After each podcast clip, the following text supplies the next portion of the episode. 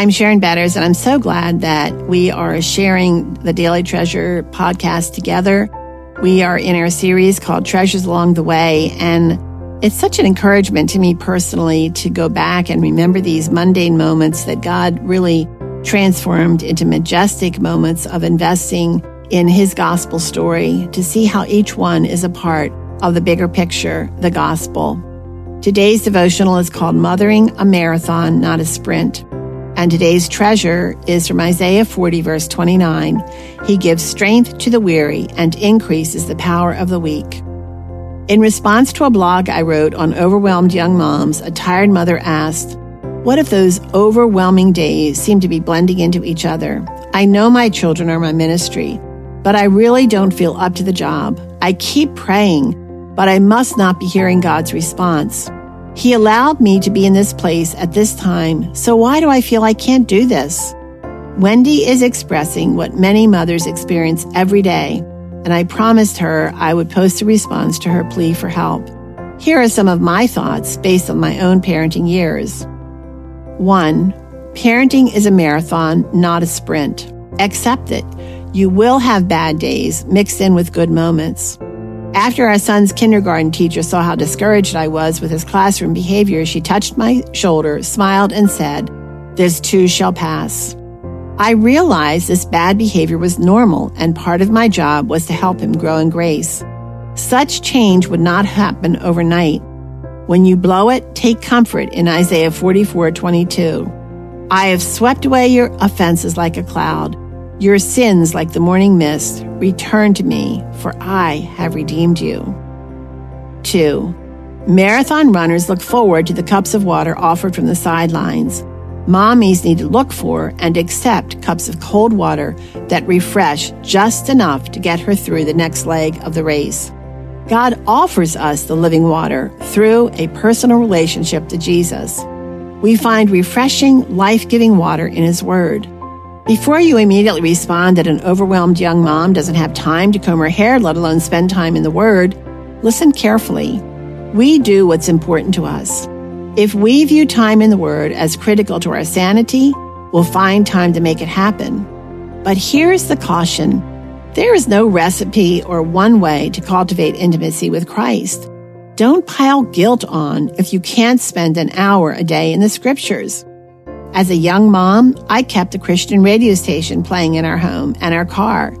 Praise music was always in the background, and once in a while, I heard a clip of a speaker or interview that was just the right encouragement for the moment.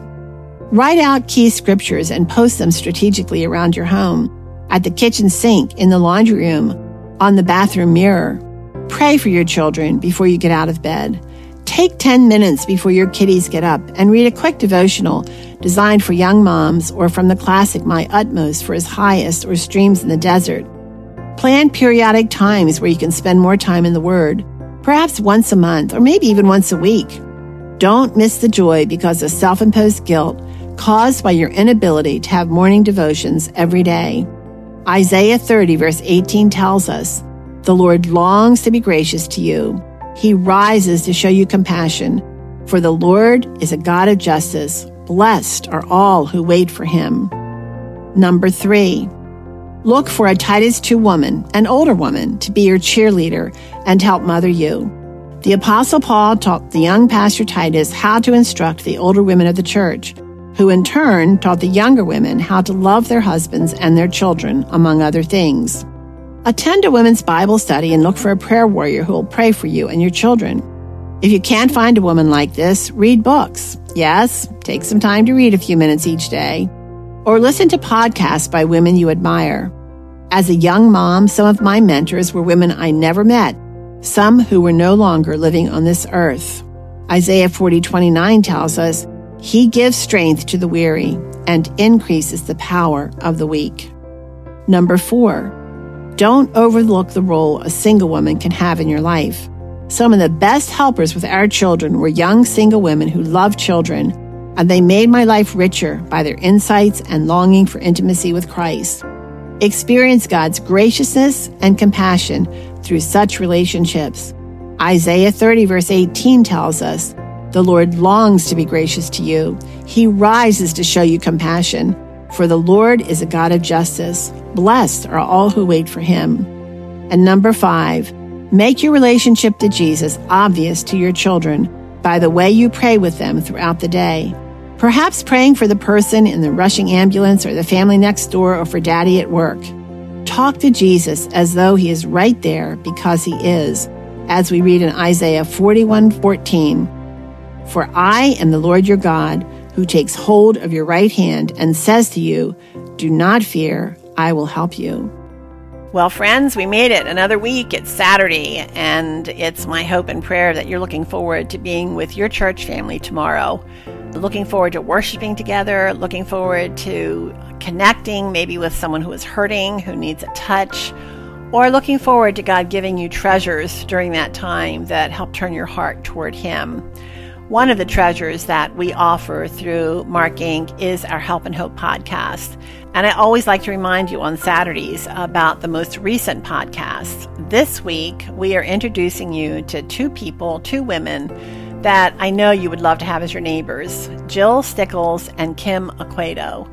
They are the founders of Animals and Kids, and also house mentors alongside our son Chuck and his wife Melanie at Path to Freedom, which is a nonprofit ministry that offers safe lodging and mentoring and loving to girls who have been trafficked.